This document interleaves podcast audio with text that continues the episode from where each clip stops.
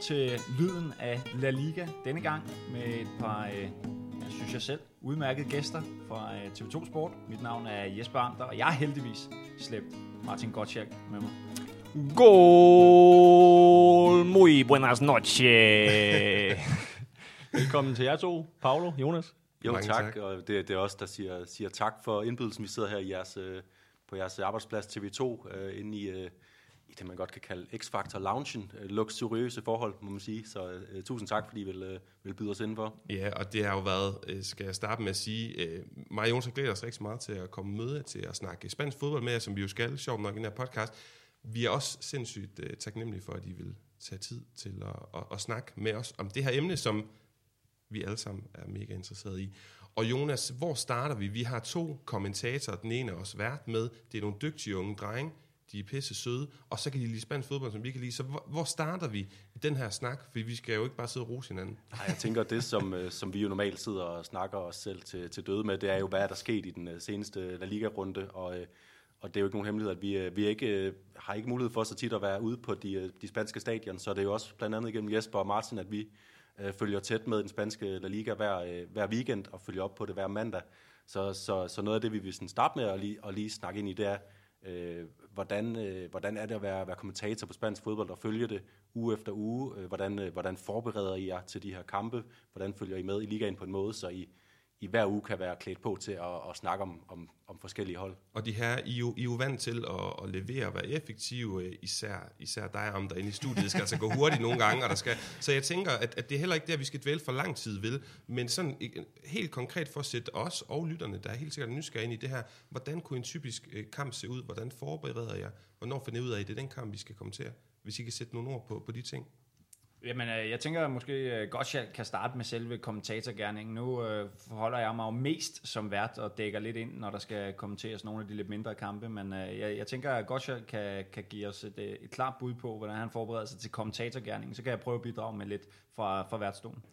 Ja, altså hvis vi starter med sådan den, den lavpraktiske del, øh, hvornår vi får en kamp og hvordan det sker, så øh, har vi jo en, en, en fodboldredaktør på TV2, der hedder Carsten Vave, som er den mand, der ligesom øh, prioriterer, hvem skal have hvilke kampe. Og øh, i La Liga er det jo sådan, at det ofte er meget sent, at de kommer ud med sådan et, et kampprogram Ja, med det, det tider. kender vi, med det kender vi, det der. det, det er altså det, det typiske spanske. Så øh, det kan godt være, at man ved, at Barcelona skal spille i denne weekend, men man ved ikke præcis, hvad tid øh, de spiller, og det påvirker jo så, hvordan alle vores andre ting i sendefladen jo mm. også skal være. Mm. Så øh, før vi ved præcis, hvad tidspunkt de spiller, så ved vi jo heller ikke, hvem der skal kommentere hvilke, hvilke kampe. Så man kan jo måske få at vide to uger før, nogle gange, hvis, hvis det er meget sent ude, en uge før. Mm. Men så får du det at vide en, en uge før, og hvordan forholder du sig til det, om du har en medkommentator på eller ej? Hvordan går man ind til den her opgave? Jamen, øh, med, med stor begejstring er jo sådan ligesom det første, fordi at øh, La Liga er bare en, en super fed liga, og jeg har det sådan, jo, der er jo kampe, der er federe end andre, men, men der er bare så mange gode historier i La Liga, øh, og det gør bare, at når du får tildelt en kamp, så kan du allerede begynde at glæde dig til den, øh, øh, nærmest lige meget, hvad det er, du får. Øh, og når man så har, hvis man så får Barcelona, Atletico, Real Madrid eller sådan noget, så ved man jo også, okay, jeg skal lige følge ekstra godt med i, hvad der lige sker i, i de to klubber, eller de tre klubber, inden den kamp øh, så finder sted. Og så går det helt lavpraktisk i gang, så skal du begynde på forberedelsen. Som kommentator, så er der jo en milliard ting, du skal have styr på.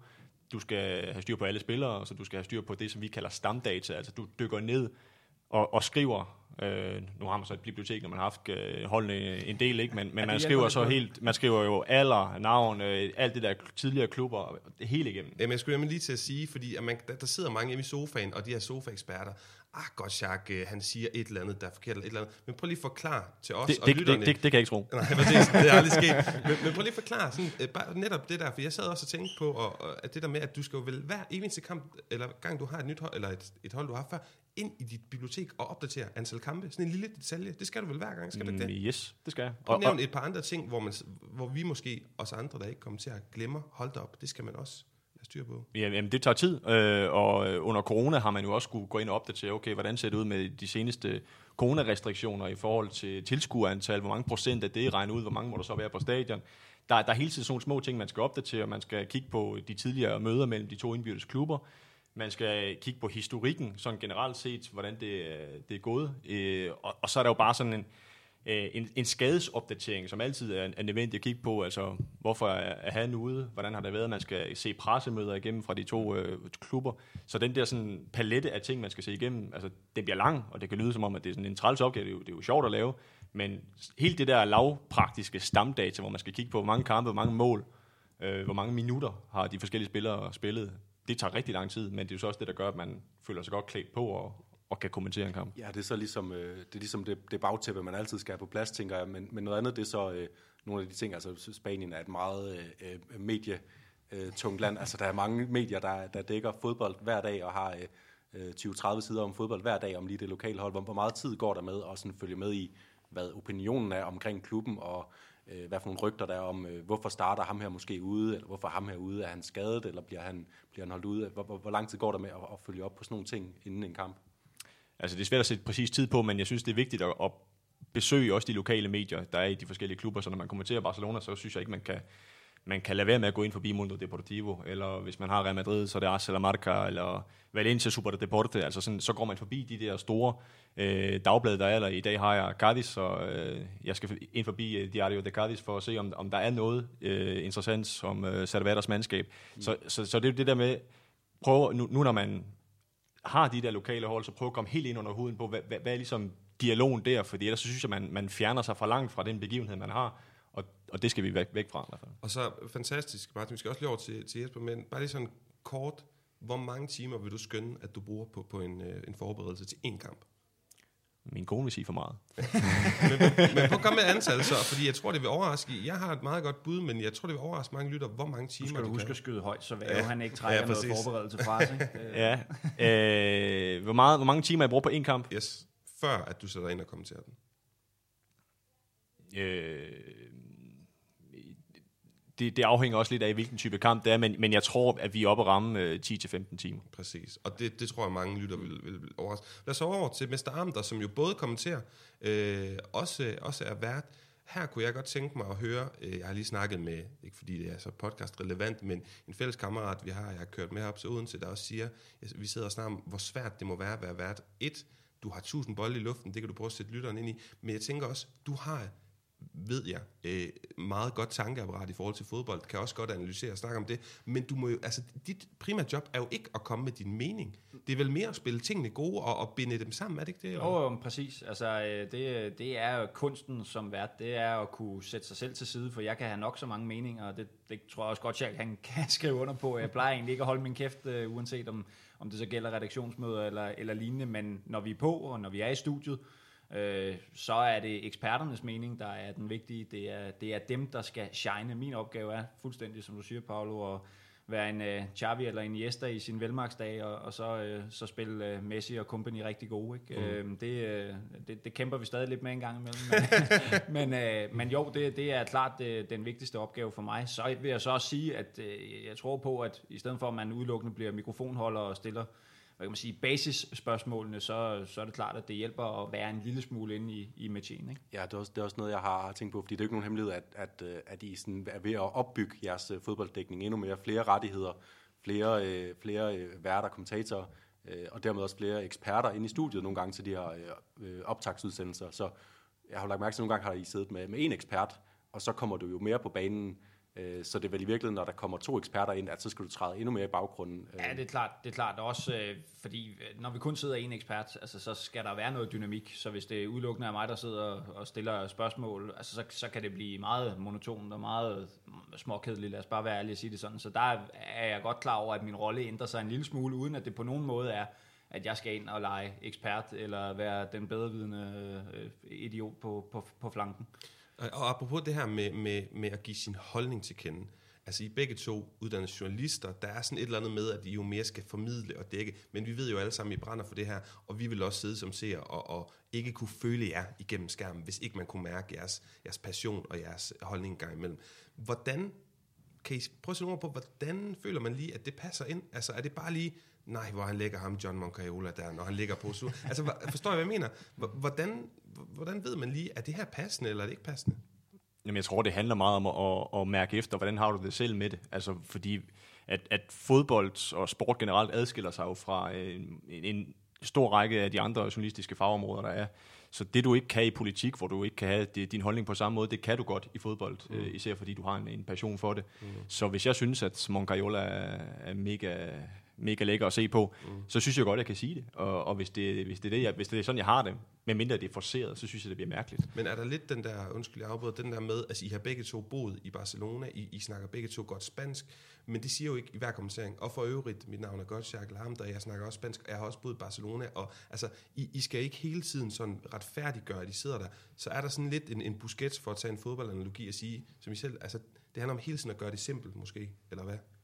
Ja, jamen det, det tror jeg egentlig, altså for, for mit vedkommende handler det jo også om at hvile meget i den opgave, man nu engang har fået, og det, det gør man jo, eller jeg hviler meget i det, fordi jeg er da så også godt og klar over, at det har hjulpet mig gevaldigt, at jeg, jeg kan øh, lidt spansk, og jeg kan i hvert fald finde ud af at orientere mig øh, hederligt, så det ikke går tabt i oversættelsen, øh, når man går ind på Mundo Deportivo, As, Marca, Øh, og simultan uh, tolke nogle gange ja, efter kampen. Ja, men det, det, det er jo det. Øhm, så så øh, det, det handler for mig mere om at kunne hvile i den opgave, og der er så selvfølgelig også er nogen, der nu engang har sat uh, Gottschalk og jeg ved henholdsvis mikrofonen og, og, og værtsbordet. Uh, at, at så er jeg sådan set, uh, altså, så hviler jeg rigeligt i, at jeg godt kan uh, på enten uh, seernes uh, vegne, eller mine eksperter eller kommentatorers uh, vegne, gå ind og og ja, have en holdning til, at Pardesis, han er en uh, mm. utrolig, utrolig dejlig spiller, og burde ja, spille præcis. noget mere på det Vallecano-hold, men, ja, ja, ja. men, men lad nu det ligge, ikke? Øhm, så, så, så for mig, ja, at, at hvile i det, det, det, det tror jeg er nøglen.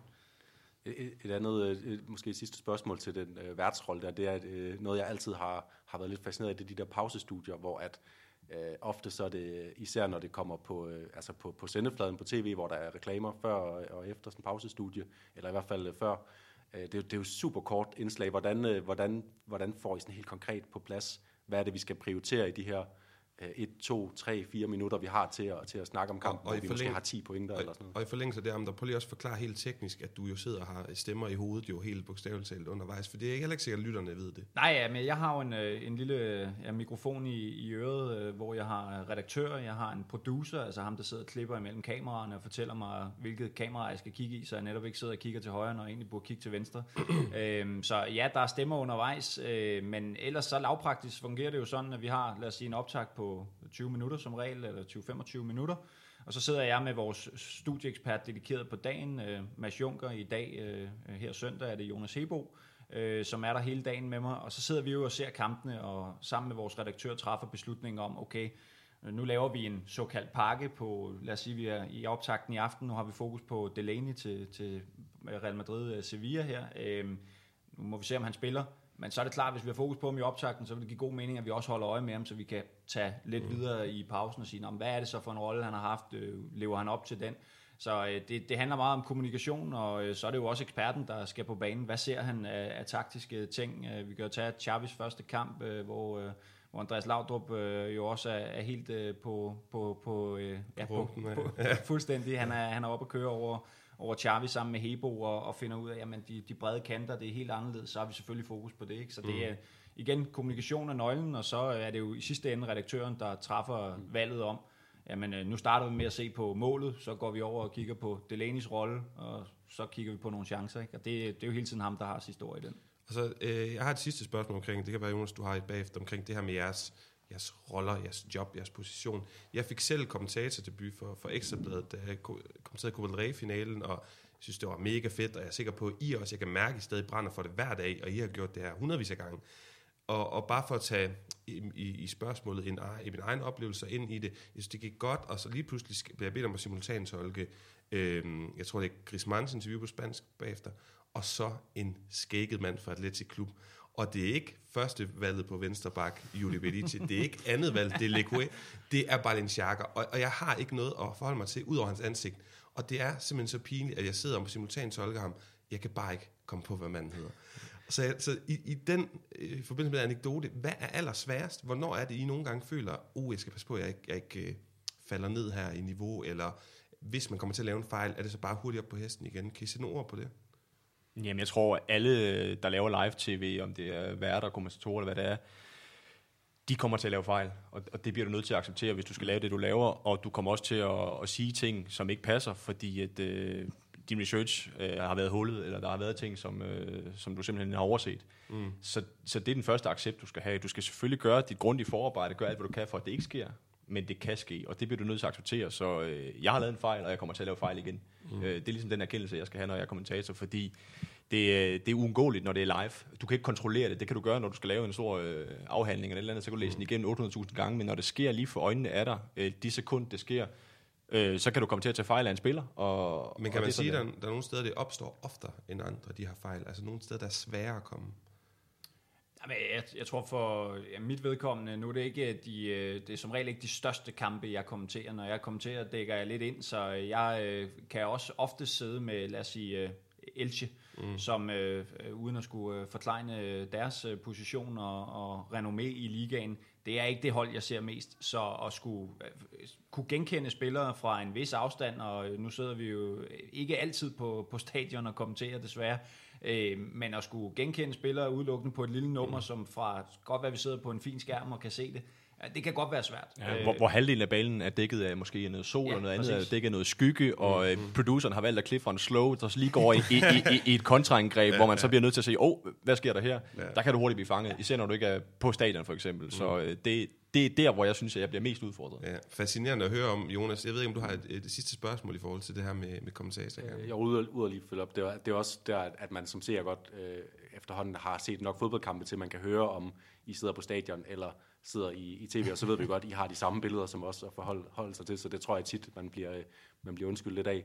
Øh, men men øh, så vil jeg lige vende tilbage, I snakker om, at I sidder og kommenterer mange kampe i, i studiet. Øhm, øh, og jeg spurgte lige dig, Martin, før kampen, om det er planen, I skal mere til Spanien i fremtiden, og der har været sådan lidt usikkert, og der har været corona og sådan noget. Er det noget, noget I regner med, håber på? Øh, hvad, hvad, sådan, øh, hvad, hvad sker der på den front?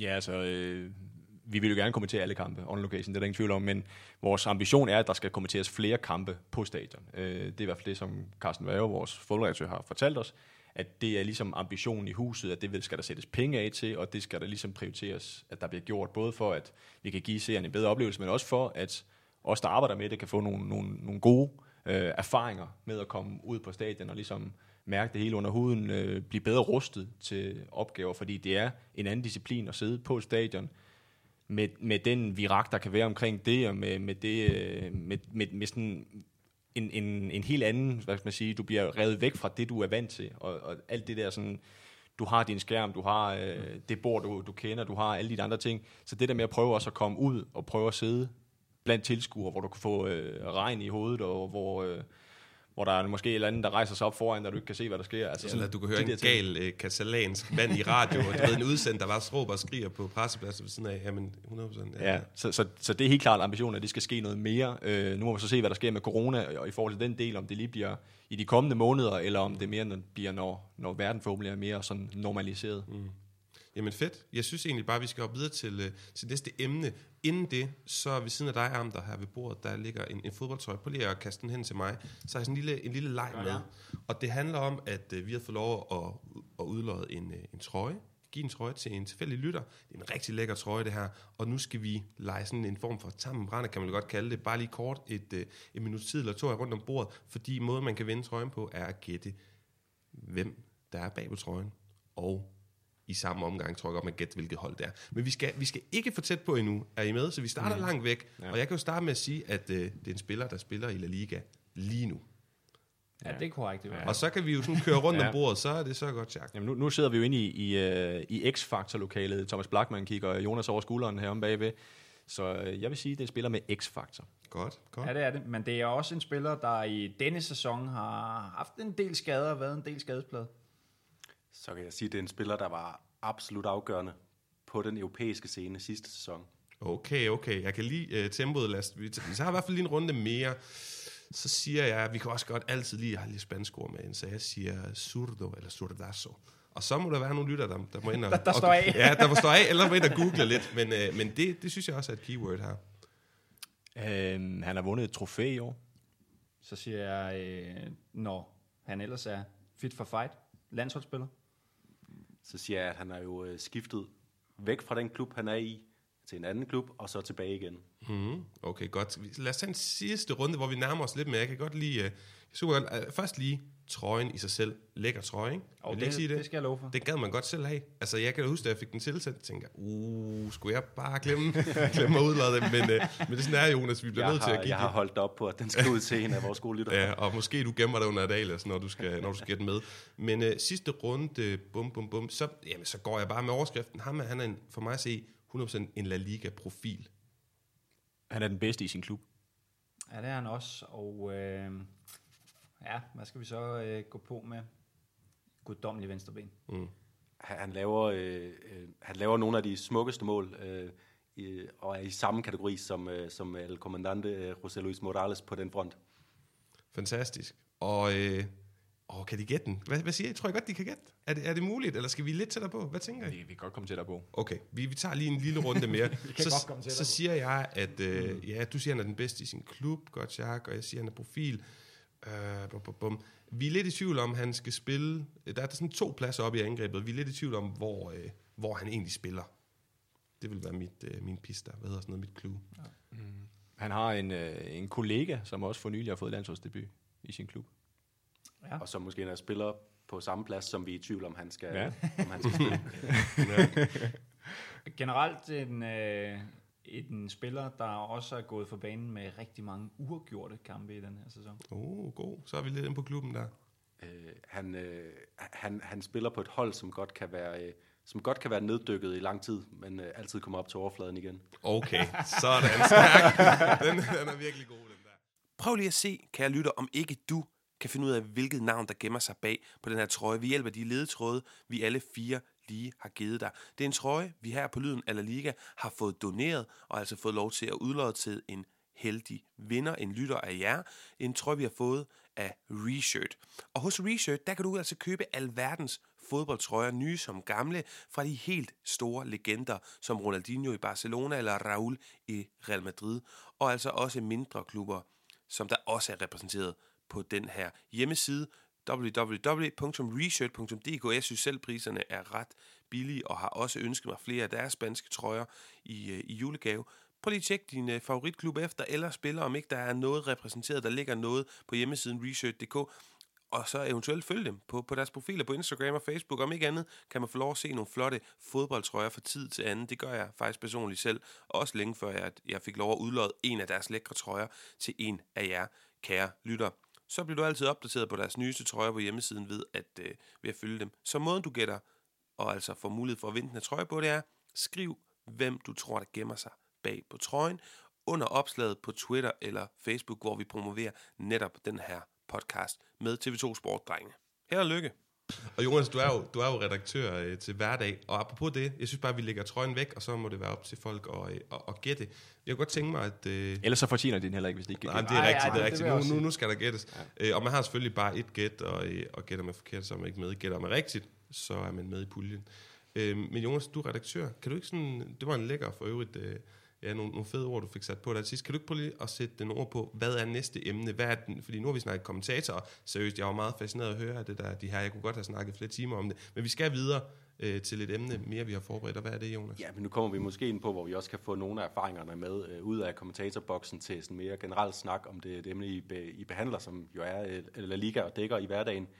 Øh, så vi kan godt tænke os at snakke lidt om det, som vi jo egentlig sidder og gør hver, øh, øh, hver mandag, hvor vi bare gør det rundespecifikt, Paolo, de enkelte kampe, vi snakker ned, øh, og så snakke mere generelt om, hvor er La Liga lige nu, hvad er det, der er for nogle, hvad for nogle tendenser? Er det, der er spændende at følge lige nu, og måske også sådan mere konkret, hvad for nogle hold er spændende at følge nu, og det kunne også være, hvad for nogle hold I, øh, hvis I ellers får lov til at have indflydelse til det, øh, gerne vil prioritere og, og, og dække, når I sætter ind i, i kommentatorboksen og i studiet. Så, så en snak om La Liga lige nu også i forhold til, hvor er La Liga i forhold til de internationale konkurrenter. Vi kommer lige ud af en, øh, af en uge, hvor det var deprimerende at være, øh, være fan af spansk fodbold. Øh, Champions League-holdene skal stort set alle sammen, øh, Real Madrid er kvalificeret, de andre skal ud i nogle neglebidende afgørelser til sidst. Det samme med Real Sociedad i, i Europa League, hvor at, Real Betis så fik klaret kvalifikationen, men Real Sociedad skal i en nervepirrende kamp mod, mod PSV Eindhoven i sidste runde, så øh, jeg, jeg forudsagde jo inden den her sæson, Jeg skulle lige til at sige, det er godt, det ikke er mig, der sagde det der i podcasten. øh, sådan ut, u, øh, utilsigtet kom jeg til at forudsige, at alle hold skulle gå videre. Øh, de spanske hold vil gå videre. Det, det ser meget sort ud. Kan lade sig gøre.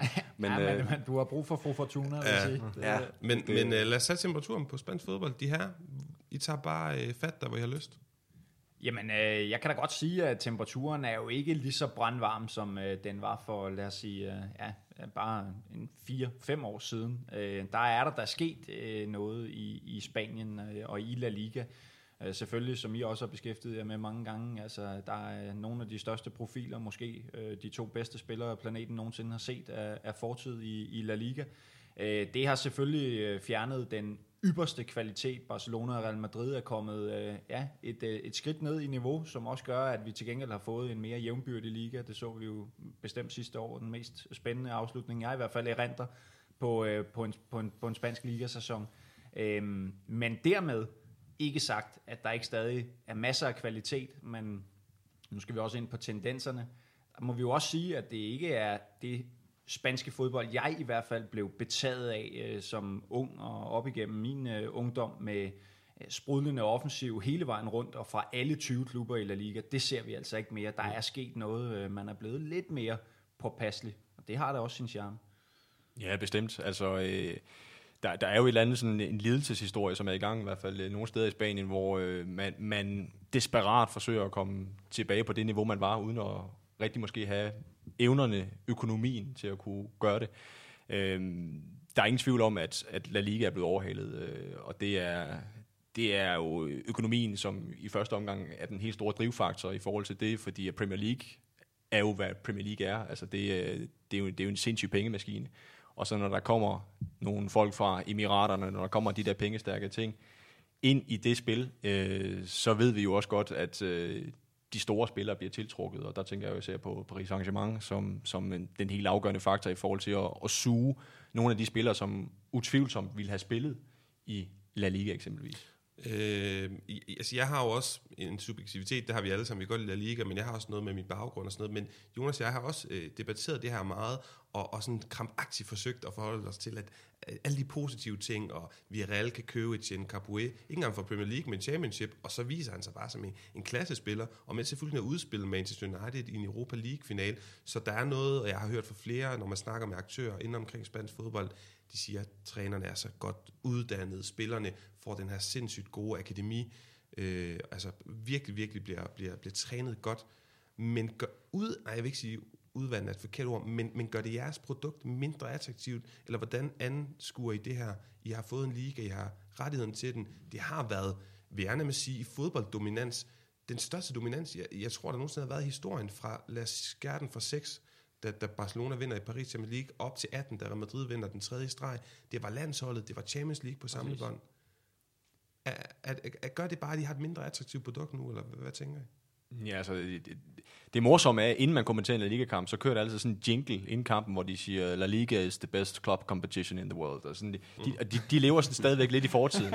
og, og, og den, Det gør Spanien jo. Ja, og, og, og, og den, den køber jeg simpelthen ikke ind på. Altså, produktet er blevet mindre attraktivt. Det bliver vi nødt til at være ærlige at sige. Altså, øh, dengang, hvor man sagde, øh, Ronaldo Messi, øh, man skulle se El Clasico, det var klodens største kamp. Altså, den har stadigvæk det der mytiske... Øh, spil, der er, når, når det de to historiske klubber, der møder hinanden, det, det vil du aldrig få taget ud af det, men, men kampen har fået sådan en anden plads i bevidstheden omkring øh, det største i fodboldverdenen, fordi det er ikke længere de største fodboldspillere, der spiller, i hvert fald ikke fra Barcelonas side, der er så sådan nogle, nogle, nogle spillere som øh, Hazard og sådan nogle, der selvfølgelig øh, har stjernestatus, men ikke har niveauet til at kunne, ligesom at kunne vise det.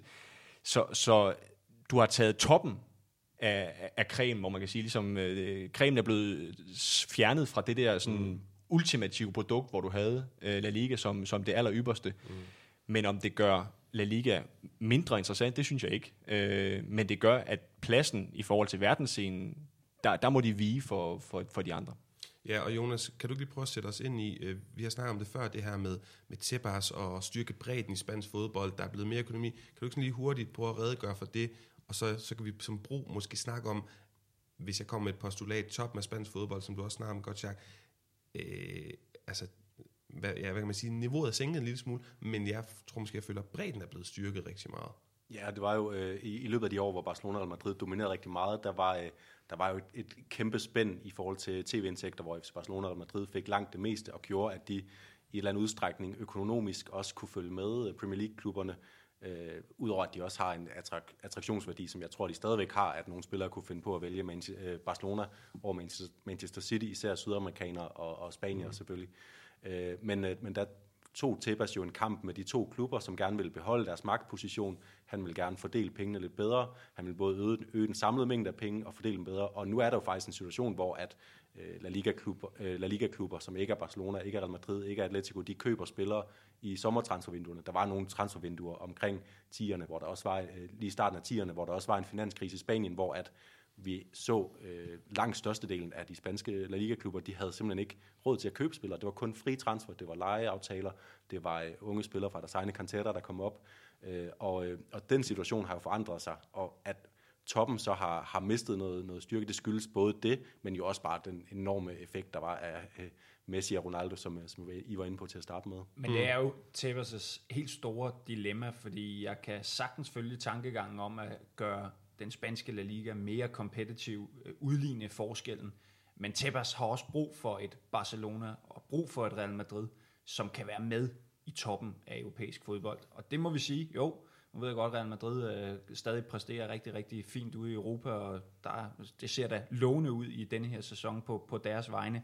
Men spørger I mig, om, om jeg tror på dem i, i en head-to-head med, med Manchester City, med Liverpool, med Bayern München, så er de altså et skridt bagud, og det har Tebas ikke brug for.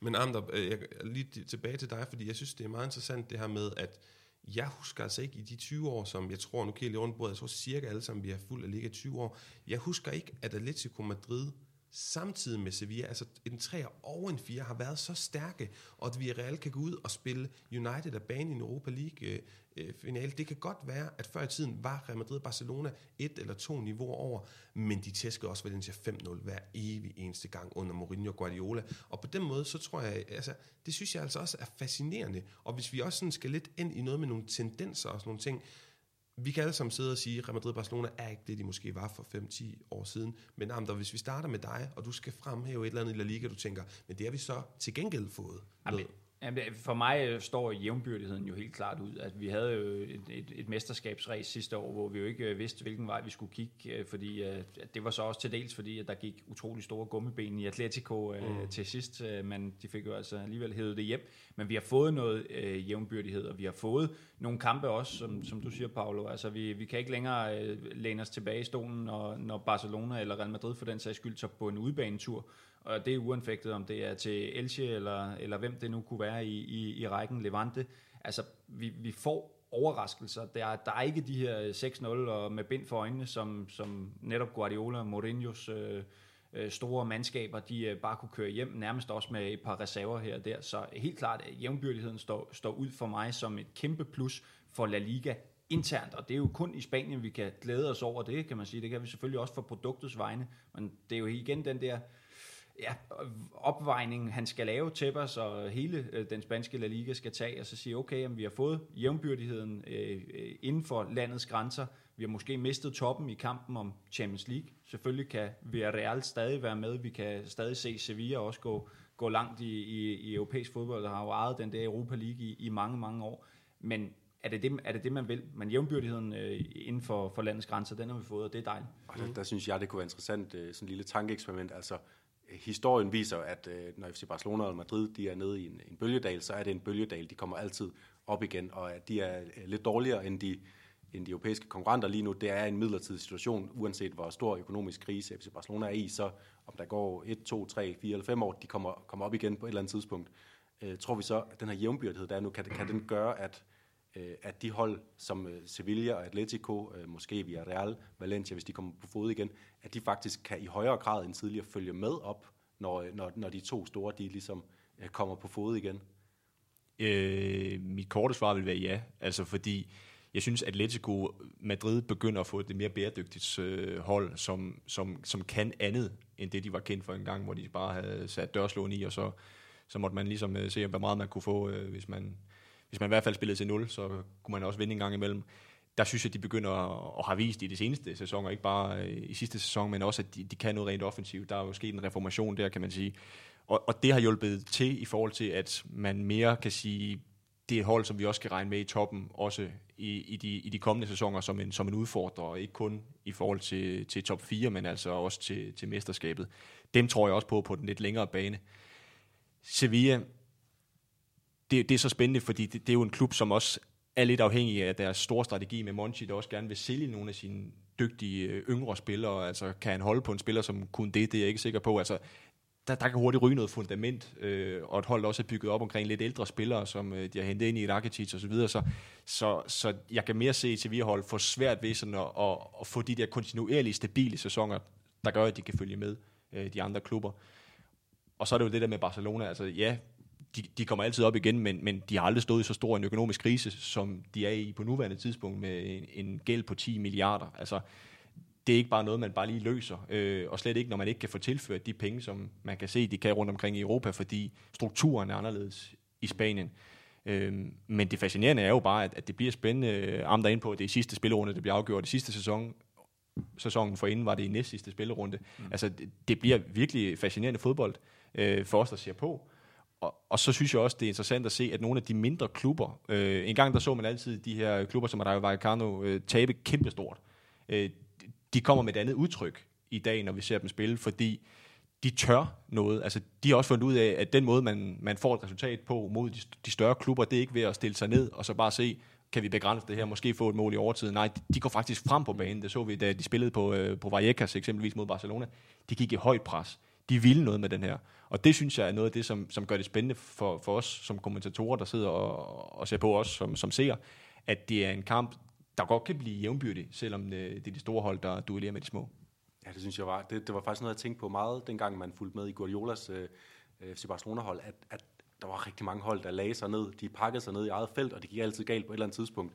Det, et af de hold, der sådan, øh, stod op imod dem, det var, det var Marcelo Bielsas øh, Athletic Klub, og de gik op og pressede dem højt, og de var altid i problemer i FC Barcelona, og alligevel var der ikke nogen andre, der, der samlede handsken op og prøvede at gøre det samme, og det, det frustrerede mig kamp efter kamp, at, at man ikke fik nogle mere spændende kampe, fordi det, der, det var også der, hvor det var for alvor sjovt at se Guardiolas hold, fordi de blev udfordret så meget.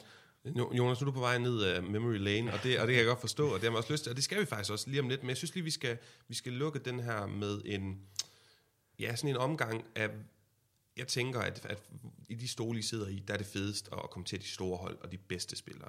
Men vi har snakket om, at der er kommet mere jævnbyrdighed i La Liga, og i hvert fald sidste sæson, hvis Jonas og jeg skulle sidde og kommentere noget, så er jeg ikke et sekund i tvivl om, at vi ville kigge på Levante som en af dem, hvor vi tænkte, hold op, der er mål, der er en masse lækre hipsterspillere.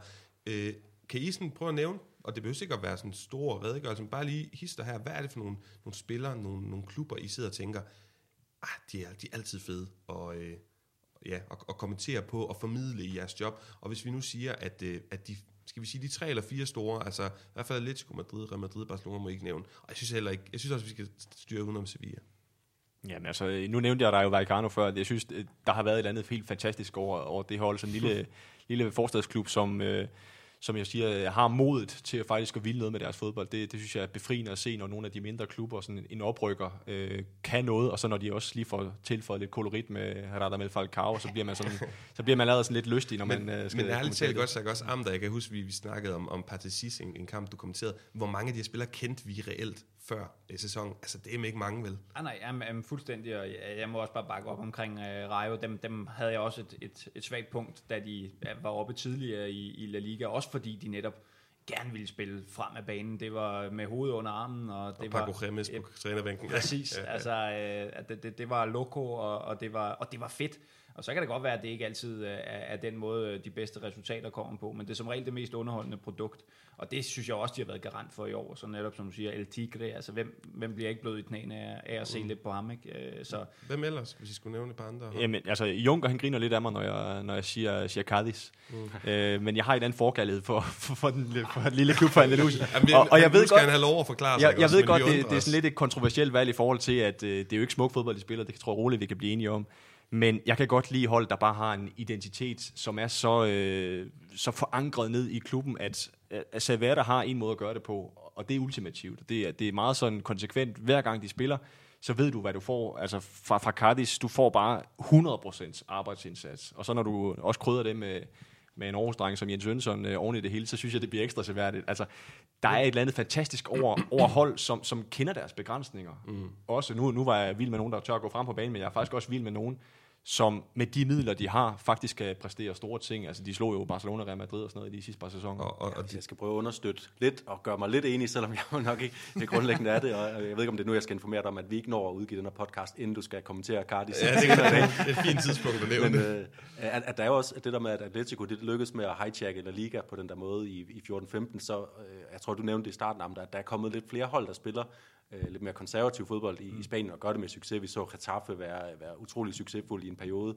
under, under Bordalas, og, øh, og vi ser et hold som Cardis komme op og gøre det langt over, hvad altså, deres spillertrup, den er, der er altså ikke meget, der er ikke meget sexiness. Altså, der er en Choco Lozano, der er lidt jeg sjov lige, at se. jamen, prøv lige, jeg stopper lige der, Jonas, fordi jeg synes, vi skal lave, jeg synes, vi skal lave en øvelse i at nævne en sexy spiller hver for Cardis. Og jeg vil godt starte med Pedea, ham der, jeg tror, han har 10 på ryggen. Han kan altså noget med en dribling engang. Ja, dygtig tekniker. Altså, Negredo kan man ikke komme udenom. Nej. Nej, men uh, så, så er jeg jo nødt til at gå med de dyder, der er på det hold. Og så, så, altså, så er det jo en spiller som farlig. Jeg, jeg, jeg, El Gitano. Ja, altså, der Du skal er jeg lige ikke god det, men du, du stjæler altså min. altså, altså det, det, det, det må jo, altså fordi det, det når, når jeg skal se på, okay, hvis vi skal skære en, en, en spiller ud i pap, der ligesom er symbolet på, på det Cardis hold, vi har lært at kende, og nu vi ikke kan tage Servetta ud på, på, på trænerbænken, jamen, så er det jo, altså, så er det jo en mand som ham. Sexy.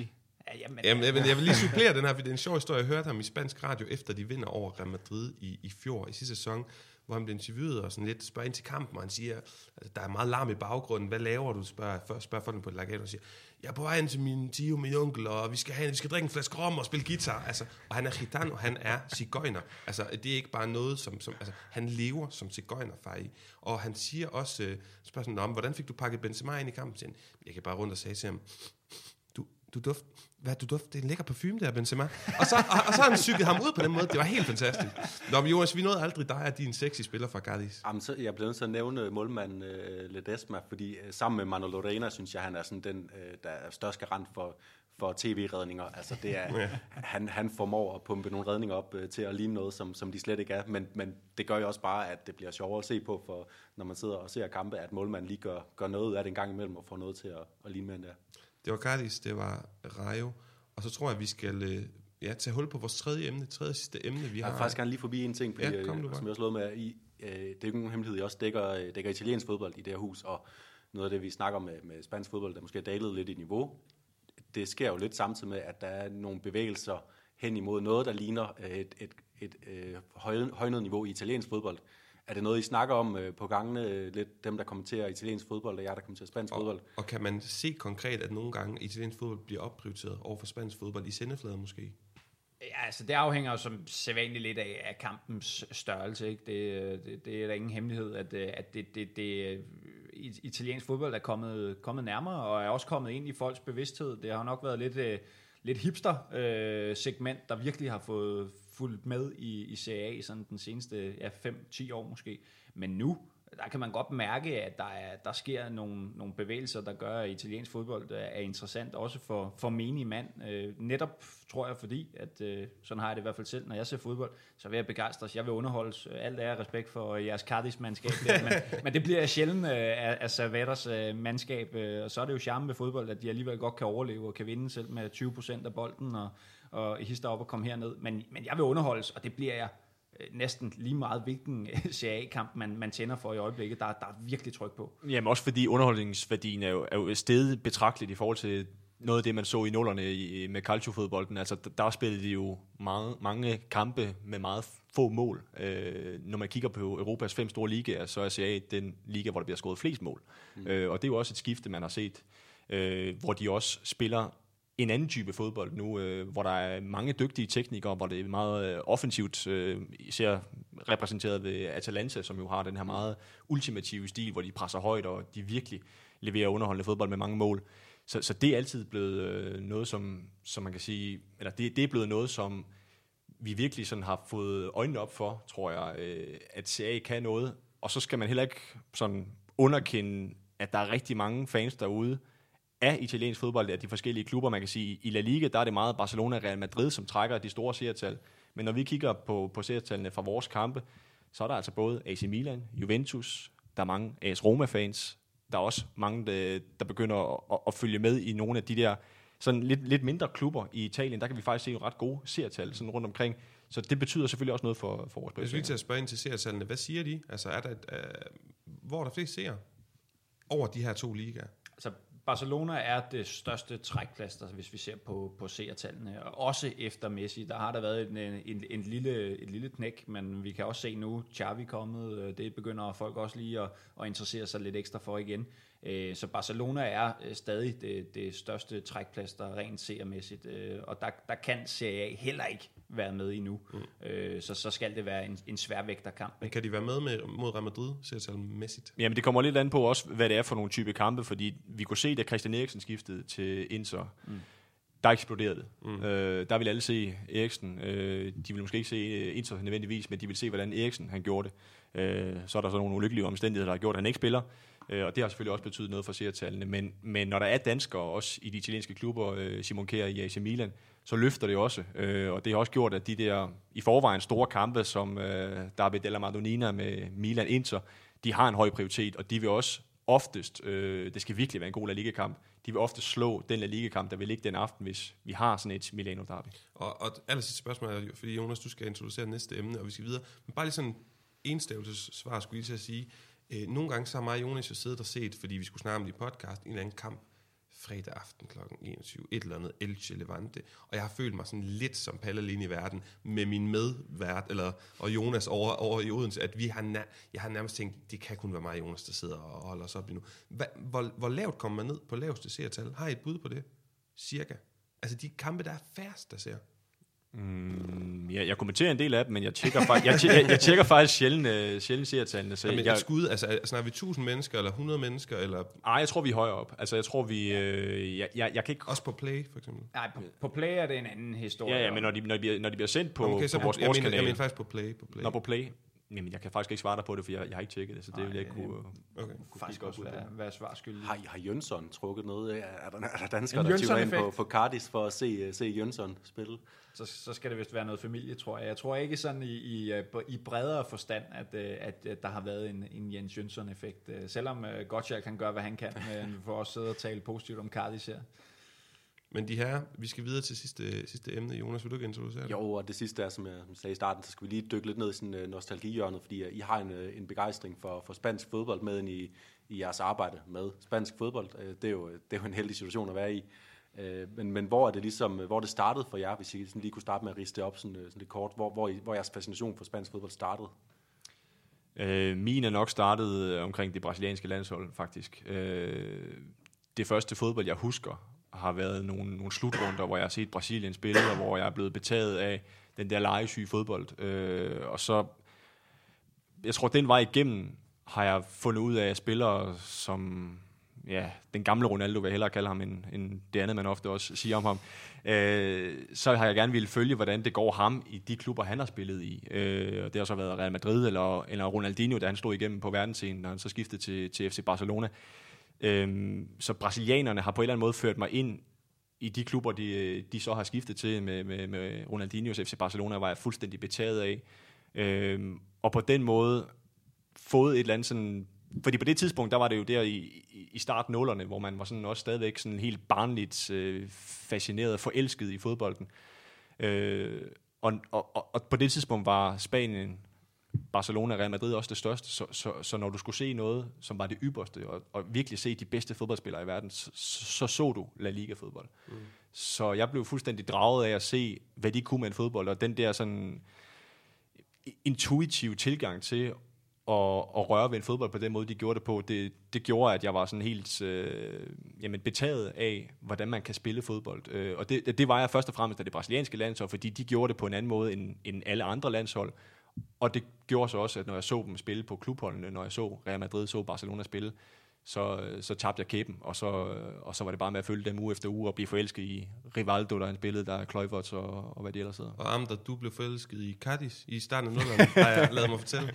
Ej, det, det, det, den tror jeg sgu ikke rigtigt, der er nogen, der vil tro på alligevel. øh, nej, altså, det, det er langt fra øh, lige så romantiseret, vil jeg sige, som, som, som Gottschalk her. Det, man, man bliver jo nærmest helt blød i knæene, når han sidder og fortæller.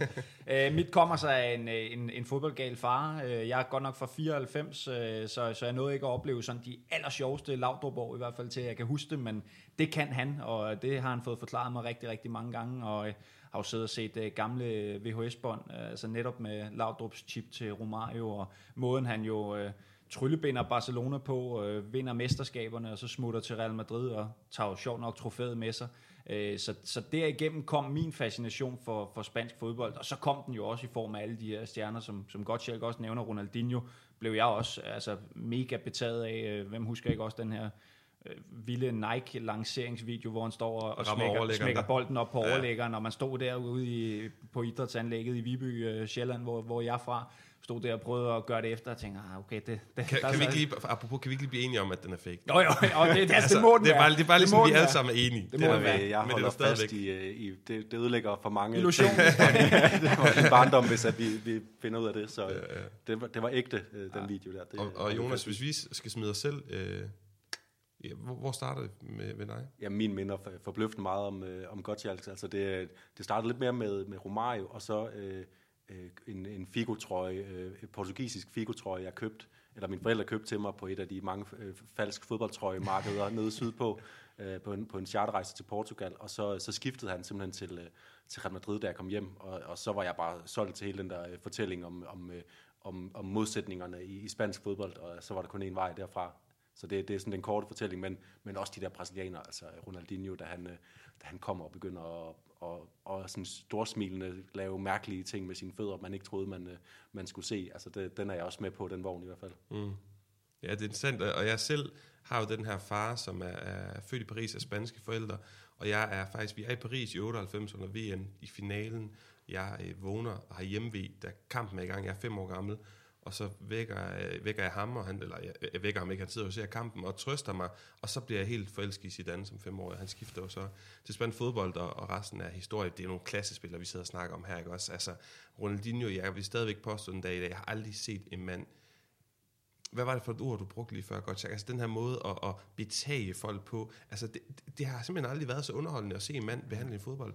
Det tror jeg simpelthen ikke, jeg kan huske. Nej, og, og Jonas han nævner noget, som er, som er meget sigende. Det, det smil, han havde på læberne. Ja. Ja. Altså, det, det var så smittende. Altså, jeg, jeg, jeg kunne mærke, at jeg blev, jeg blev glad af at se på ham. Og når man, når man kan vække de følelser i en, en, der sidder og kigger på en tv-skærm, mm. så har man fat i et eller andet helt magisk. Mm. Og det er også det der med, hvor, hvor er der sådan en type spiller i dag? Altså, øh, jo, man kan måske sige Neymar, men det er lidt en anden, lidt en anden case. Men, Der er ikke så meget smil på læben, Nej, det, det er der ikke, og det er ikke den der, hvor man, hvor man løber ud efter, efter et mål, og bare sådan, hvor man føler, at han nyder det helt ind til knoglerne. Øh, den type spiller kunne jeg godt savne noget mere af i fodboldverdenen i dag, hvor det bliver så... Ja, det vil jeg næsten ikke komme ind med nogle, nogle negative tillægsord på det, men, men jeg kunne bare godt bruge det, som Ronaldinho repræsenterede dengang i fodboldverdenen. Og det var sjovt, fordi der var, der, han var jo helt klart en, en kæmpe individualist, der kunne drive et hold, men der var aldrig sådan en fornemmelse af, at han var en, øh, en egoist. Altså han stod aldrig over holdet, som man nogle gange godt kan fornemme med Neymar, som jo nok er den, der kommer tættest på med, med de evner, han har. Men, men hans øh, sådan, attitude over for fodboldspillet er bare slet ikke, øh, slet ikke den samme, selvom man godt kan se, at han har noget, noget, noget leg over sig. Øh, Så jeg tror også, det, det er sådan en af forskellene. Og det er også det her med at romantisere fodbold, som vi har, selv jeg, der har så meget berøringsflade på det, er jo også distanceret og er jo øh, desværre ikke øh, gode venner med alle protagonisterne og sådan noget. Men øh, jeg ved ikke, om I så den video, der gik viral den anden dag, hvor Eto'o og Ronaldinho, Jo. de krammer hinanden. Ja, det er smukt. Amter, jeg, jeg blev helt blød i knæene. ja. Ja, Og det var et langt kram, det var et intimt kram, og du kunne se, at de her folk, de var ikke bare holdkammerater i en årrække. Nøj, de kunne godt lide hinanden. Jamen, jamen præcis, og altså, jeg vil så sige, øh, nu igen med også at romantisere tingene, øh, jeg havde også et, et softspot for Ronaldinho, det tror jeg nærmest alle havde, selvom man var den mest inkarnerede øh, Real Madrid-fan, i hvert fald som ung dreng, hvor, hvor man måske ikke ja, havde lige så mange følelser, som, som, som flere vokser op med, men, men øh, jeg var også bare betaget af A2. Øh, for, for mig at se, øh, måske, øh, ah, det, det, er, det er han ikke, men han var for fanden, han var god. Jamen, sig det, du gerne vil sige, Ja, men fordi han, var sgu, enig. han var sgu nærmest ja, Ja. den, den bedste Ja, angriber, det var- vi, han vi, var vi så så i rigtig, rigtig mange år i La Liga. Altså, han, han kunne med, med begge ben, han øh, havde fart, han havde man havde en, en, en iver, der gjorde, at man, man følte, at han spillede for det første også med hjertet helt ude på tøjet, og var måske lidt den her anti-Barcelona-mand, ikke, i forhold til alt det her skulle være så fint og poleret, og vi skulle være gode venner med alle. Der var, han var en ren vinder, og, og det, det, det blev jeg mega betaget af, og så se dem stå og kramme der, var det så godt nok på en lidt, Ja, ja, det er- lidt, lidt ærgerlig baggrund, baggrund, ja, præcis, øh, med præcis. et Formel 1-løb i Katar, ja, eller hvad, hvor, hvor, hvor hulen det var henne. Ja. Øh, men men det, det, var, det var bare to gode øh, drenge, der mødtes, og øh, at guderne skal da vide, at det, at det er gået lidt hver deres vej, siden, ja. øh, siden de, de var så gode sammen på, på banen. Ikke? Og nu tror jeg også, vi sidder og taler direkte ind i, i hjertet på rigtig mange danske La Liga-følgere, som er startet på cirka den her måde. Altså en fascination af Los Galacticos, eller øh, Ronaldinho, øh, Guardiolas, øh, FC Barcelona for nogle af de lidt yngre, som er kommet senere med, Laudrup's øh, Barcelona for nogle af de ældre. Øh, men nu vil jeg godt udfordre jer lidt sådan på nogle, nogle andre sådan højdepunkter fra jeres øh, tid med at følge La Liga. Altså, Amder, du nævnte lidt øh, Paco Remes, øh, Rayo Vallecano lige før. Jeg selv øh, husker sådan, med stor glæde tilbage på den gang, at det næsten var lige så stort, når der blev vist øh, Valencia mod øh, Deportivo La Coruña, fordi det bare var fantastiske kampe hver gang, eller når de to respektive hold dengang i starten spillede mod Barcelona eller Real Madrid. Øh, hvad, hvad for nogle andre sådan, øh, hold eller epoker har stået, stået ud for jer i den tid, I har, I har fulgt, øh, fuldt øh, La Liga, og I må ikke nævne Guardiolas øh, Barcelona. Nej, men, men netop, øh, altså netop Valencia har jo haft nogle, nogle fede spillere gennem tiderne. Ikke? Altså, øh, hvem husker ikke blonde blond, blonde Canyesares i, i målet? Øh, han, han stod altid ud for mig, selvom han måske ikke var den dygtigste til det, han nu engang rendte og lavede. Så havde vi Baraja og Albelda op på midten. Ikke? Øh, vi, vi havde David Villa, vi havde David Silva. Vi, altså, vi har haft mange dejlige spillere i Valencia, så det er også altid en klub, øh, jeg, jeg, jeg har haft et eller andet, øh, en eller anden passion for, fordi øh, at der bare var nogle, nogle fede spillere. De spillede også meget underholdende fodbold i, i den periode, inden øh, ja, både Via og, og Silva røg, røg videre. Og så havde de de her ja, to møgdyr inde på midten i, i Baraja og Albelda, ikke? Der, der, der, der kunne få, der, der, dem slog man sig på i hvert fald. Ikke? Så, så det var, det var i hvert fald en af dem, og ja, Deportivo La Coruña, det, det, er også øh, en, en meget charmerende historie, og, og de kunne i hvert fald underholde. Ja, hvis jeg skal tage et eller andet, som ikke er sådan øh, fra storheden øh, i nuværende tidsregning, skal man sige, så, så, så siger jeg, er altså Zaragoza. Altså, øh, Pablo Aymar. Ja, Pablo Aymar. Altså, der, der er et eller andet med den klub. Øh, Nu havde jeg heldigvis fornøjelsen af at besøge den for øh, fem eller seks år siden, og, og det var sådan lidt en, et trist syn at se. Øh, de ligger jo nede i Segunda Division, og øh, jeg tager mig i at tjekke resultaterne. Kan de ikke snart ligge på en oprykningsplads, så vi kan få dem tilbage i La Liga? Men de ligger jo nærmest det modsatte til, til nedrykning. Øh, de har kravlet lidt op lige på det sidste, for jeg gør nemlig det samme. Ja, det er det. Ja, ja heldigvis, så, så ser det måske lidt bedre ud nu. Men, men, øh, men det var lidt et trist syn at komme ind på La Romareda og se, hvor- hvordan det ser ud, fordi det er, det er et stadion, som er faldefærdigt. Det er slidt. Det er, det er slet ikke den der storhed, som man også så engang, hvor de var en, en klub, der vandt trofæer øh, og var, var, var højt oppe i, øh, hvad skal man sige, i, i La Liga-bevidstheden, som en af de klubber, man, man virkelig tog seriøst.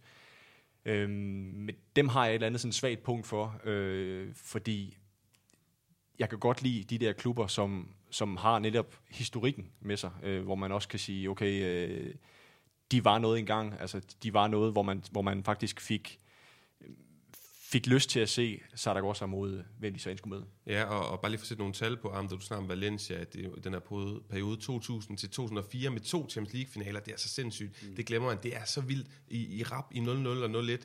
Øh, De vinder La Liga i 1-2, øh, 3-4 igen, UEFA Cup i 3-4. Der er bare også Rafa Benitez her, øh, Deportivo La Coruña, der, der er også i de her startnuller over for to andenpladser. De vinder Copa del Rey i 2002 med den her Centenariazo, hvor de tager røven på Real Madrid, der har fået lov at få rykket finalen på Bernabeu og det hele. Jalminia, Donato, Roy Mackay, Diego Tristan, der bliver Pichichis hver deres år. Jonas, hvis du skulle fremhæve øh, et hipsterhold. Ja, vi starter med at sige, at vi, skal, vi må ikke glemme, at, øh, at, at det var øh, Deportivo La Coruña, der skulle have været i den der Champions League-finale mod Monaco. Det var i sidste øjeblik, øh, Porto, de scorede, øh, jeg tror det var i Porto, og det var, det var øh, jeg, var, jeg var næsten grædefærdig, fordi det, de havde så, så meget fortjent den her, øh, den her præmie, øh, Deportivo.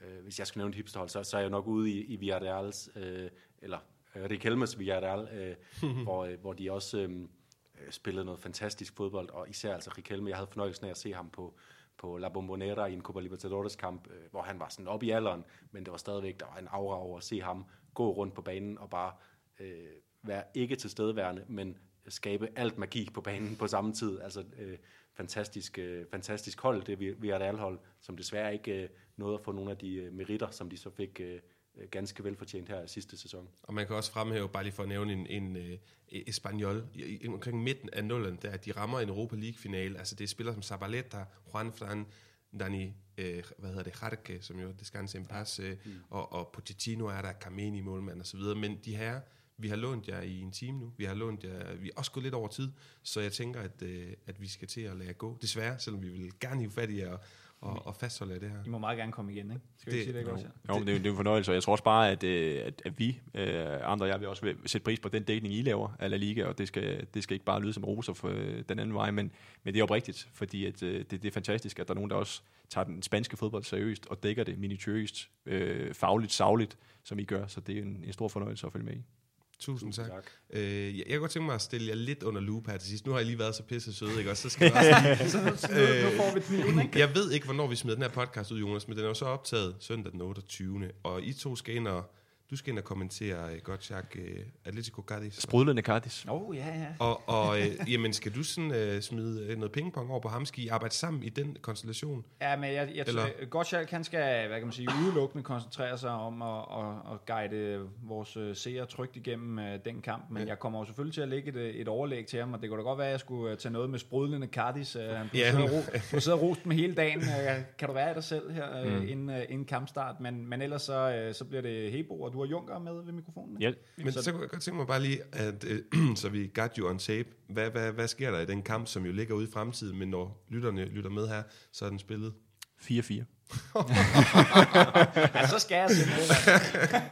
Nej, men det, det, jeg tror også, jeg sagde til dig, Paolo, inden vi begyndte at optage, at, at øh, normalt så vil man jo sige, øh, Atletico, det her defensive boldværk, øh, som de har været kendt for, gode til at lukke af, og Cardis, som øh, destruerer en kamp, øh, hvordan kan det overhovedet blive underholdende? Men, men i sidste sæson, der så vi bare de her kampe fa- faktisk enormt fede at, at se på. Øh, jeg tjekkede lige op på, øh, på målscorerne, altså der blev scoret 10 mål i de indbyrdes opgør. Øh, Atletico vinder øh, 4-0 og 4-2, øh, så der fik de i hvert fald ramt på Cardis, og især hvis Atletico kan score først, øh, det er det, så, så kan kampen øh, åbne sig op, fordi Cardis skal noget, så jeg tror godt, det kan blive, øh, jeg vil ikke nø- nødvendigvis sige festfyrkeri, men, øh, men så godt, det kan blive underholdende. Ah, du er en god sælger i hvert fald, det vil jeg sige. 4-4 blev der budt. Øh, så det, det holde Men øh, og Amder, du behøver så ikke forholde dig til det. Det gør du heller ikke i de her ekspertkonkurrencer i studiet altid. Men lad os da få hvor lyden af Ligas egen ekspert, Jonas Knudsen på banen. Hvad på, på? Cardis Atletico. Cardis Atletico. Jamen, jeg tror, det bliver 1-0 til, til Atletico.